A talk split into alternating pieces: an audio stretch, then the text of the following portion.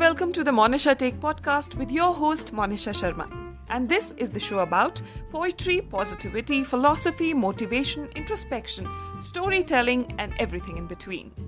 So every Tuesday यानी हर मंगलवार को हम होंगे आप सभी से रूबरू तो चलिए आज के शो की शुरुआत करते हैं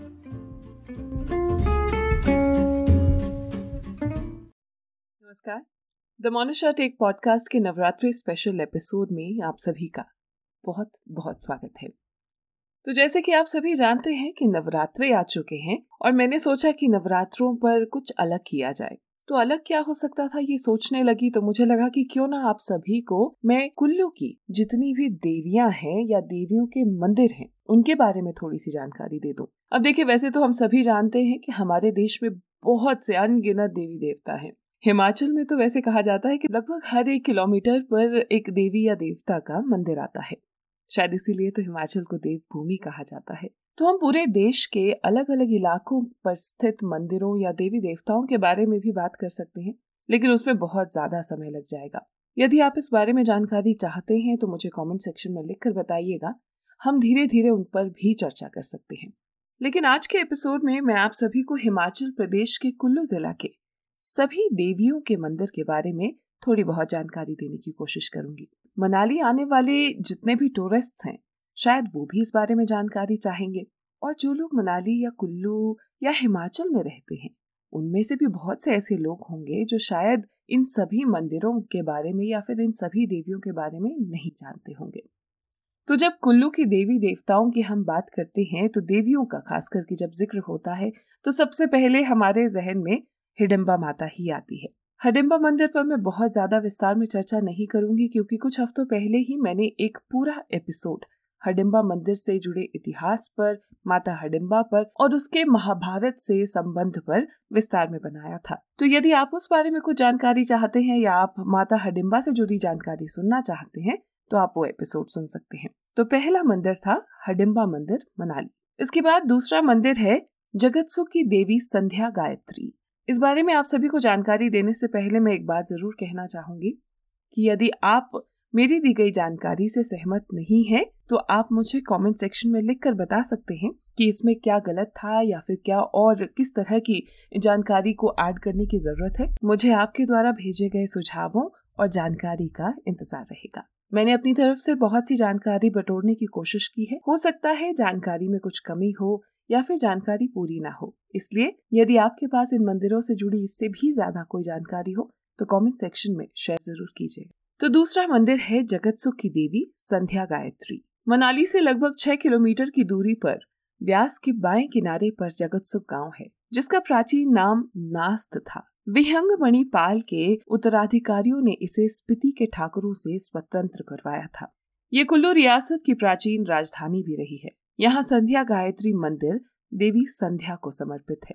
मनाली के लेफ़्ट बैंक में कुल्लू से लगभग 33 किलोमीटर दूर तथा मनाली से 7 किलोमीटर पीछे स्थित ये मंदिर मुख्य मार्ग से केवल 10 से 12 मीटर की दूरी पर है। यद्यपि मंदिर के एक शिलालेख में सन 1428 लिखा है, परंतु मंदिर आठवीं शताब्दी का माना जाता है। मंदिर मंडल शैली से संबंधित है। जो लकड़ी व गढ़वा पत्थर की संयुक्त चिनाई से निर्मित है। मंदिर के चारों ओर लकड़ी के स्तंभ बने हैं। मंदिर के मध्य संध्या गायत्री के लगभग 120 सेंटीमीटर पत्थर की प्रतिमा स्थापित की है। इसके अतिरिक्त एक अन्य पत्थर की प्रतिमा, जो काली की है, तथा दूसरी संध्या गायत्री की है। ये प्रतिमा बाद में स्थापित की गई है। मंदिर के प्रांगण में पत्थर के कुछ स्तंभ भी पड़े हैं। ये माना जाता है कि ये अवशेष संभवतः पुराने किले के होंगे। मंदिर में प्रातः व साय पूजा होती है। तीन दिवसीय चचौली मेले का आयोजन मंदिर के निकट ही मार्च, अप्रैल मास में किया जाता है। इसके बाद हम बात करेंगे त्रिपुरा की टिपरा सुंदरी। मनाली से लगभग 20 किलोमीटर दूर ब्यास के बाएँ किनारे गाँव नगर है। ये विशुद्ध पाल से लेकर सन 1660 तक, जगत सिंह के समय तक 1400 वर्ष तक कुल्लू की राजधानी रहा है। गाँव नगर में स्थित देवी त्रिपुर सुंदरी का मंदिर मुख्य सड़क से लगभग डेढ़ किलोमीटर की दूरी पर स्थित है। इस मंदिर का निर्माण काल ज्ञात नहीं है, परंतु प्राचीनतम मंदिरों में से एक माना जाता है। वर्ष 1990 में इसका जीर्णोद्वार किया गया था। मंदिर की मरम्मत समय समय पर की जाती रही है। ये मंदिर पेगोड़ा शैली का है, जो इस शैली के कुल्लू के मंदिरों में महत्वपूर्ण मंदिर है। इसकी तीन छतें लकड़ी की है तथा शेष मंदिर लकड़ी एवं पत्थर की संयुक्त सिंचाई से निर्मित है। मंदिर देवी त्रिपुर सुंदरी को समर्पित है, परंतु मंदिर में स्थापित प्राचीनतम मूर्ति, जो अष्ट धातु की है, चोरी हो जाने के कारण अब उसी देवी की संगमरमर की प्रतिमा स्थापित की गई है। मंदिर के परिसर में स्थापित अन्य देवी देवताओं में महिषासुर मर्दिनी, गणपति, लक्ष्मी नारायण, ब्रह्मा, विष्णु, महेश, पार्वती के चरण एवं कलासनी देवी, यह सब पत्थर निर्मित है। त्रिपुराक्षस की प्रतिमा जो लगभग 30 सेंटीमीटर की है, अष्ट धातु की है महिला द्वारपाल एवं पुरुष द्वारपालों की मूर्तियाँ भी पाषाण निर्मित हैं। मंदिर में प्रतिदिन दो बार पूजा होती है और देवी के रथ में लगभग 21 मुखौटे हैं तथा 60 से 70 तोला सोने का छत्र है देवी के मंदिर के प्रांगण में जो उत्सव एवं मेले मनाए जाते हैं, उसमें नगर का प्रसिद्ध मेला, जिसे शाड़ी जातर कहते हैं, यहाँ शहरी व चैत्र के नवरात्रों में भी मेला लगता है। देवी के मंदिर की नगर में स्थापना के संबंध में कई जनश्रुतियाँ हैं। कुछ लोग इसे त्रिपुरा की देवी मानते हैं, तथा कुछ लोगों का विचार है कि इस देवी को रामपुर बुशहर से लाया गया था। अब हम बात करेंगे गजा की दोचा मोचा देवियों की। कुल्लू के लेफ़्ट बैंक की ओर लगभग उनतीस किलोमीटर दूर सड़क के साथ बसे गाँव करजा से लगभग एक किलोमीटर की दूरी पर गजा नामक गाँव में दोचा मोचा मंदिर स्थित है ये मंदिर मंडप एवं पैगोड़ा का मिश्रित रूप है यहाँ की प्रधान देवियाँ दोचा मोचा हैं। मंदिर में छह प्रतिमाएँ स्थापित हैं। दोचा मोचा, गणेश, शिव पार्वती, महिषासुर मर्दिनी तथा एक प्रतिमा अज्ञात है मंदिर के साथ कला दीर्घा में सातवीं शताब्दी की प्रतिमाएँ हैं, जिनमें चार प्रतिमाएँ नारी की तथा दो सूर्य की हैं। इन प्रतिमाओं की कोई पूजा नहीं होती। बच्चों के मुंडन संस्कार प्राय इसी मंदिर में किए जाते हैं। मंदिर में चैत्र मास की पूर्णमासी को चार दिवसीय मेला, जिसे चचौली जात्र कहते हैं, आयोजित किया जाता है। मंदिर की स्थापना के संबंध में जुड़ी जनश्रुति अनुसार, राजा की गाय प्रतिदिन एक झाड़ी में दूध की धारा छोड़ती थी। राजा अपने गवाले को पूछता था परंतु गवाले को कुछ पता न था। राजा को शक था कि गवाला कहीं दूध पी तो नहीं जाता। एक दिन राजा ने गवाले को इतना पीटा कि उसकी मृत्यु हो गई। इसके पश्चात राजा को कई विपत्तियों का सामना करना पड़ा। अंत में जब राजा को पता चला कि गाय अपना दूध झाड़ियों में गिराती है तो उसने झाड़ियाँ कटवा कर खुदाई की तो उसमें दो दोचा मोचा की मूर्तियाँ निकल आई।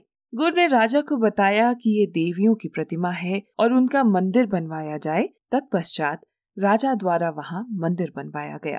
कहा जाता है कि देवियों के ऊपर अधिकार जमाने हेतु करजा तथा गजा के गाँव में झगड़ा हो गया। दोनों गाँव वालों को राजा के निर्णय हेतु पत्थर की घोड़ी पर तलवार से प्रहार करने को कहा। कर्जा वालों के प्रहार से घोड़ी टूट गई तथा देवी के रथ और मोहरे कर्जा वालों को सौंप दिए गए। वहाँ भी देवी का भंडार है, लेकिन असली स्थान गजा में ही रखा गया है। तो ये थी आप सभी के लिए कुल्लू की कुछ देवियों की कहानी और जानकारी। हाँ कुल्लू की देवियों की कहानी अभी खत्म नहीं हुई है। अन्य देवियों से जुड़ी जानकारी जानने के लिए आप सभी को इंतज़ार करना होगा अगले मंगलवार का। आज का ये नवरात्रि स्पेशल एपिसोड आप सभी को पसंद आया हो तो ये जानकारी सभी के साथ शेयर ज़रूर कीजिएगा। इसी तरह की और कहानियों और जानकारियों के लिए आप मेरे पॉडकास्ट द मोनिशा टेक को यूट्यूब और स्पॉटिफाई पर सब्सक्राइब और फॉलो करना मत भूलिएगा। धन्यवाद।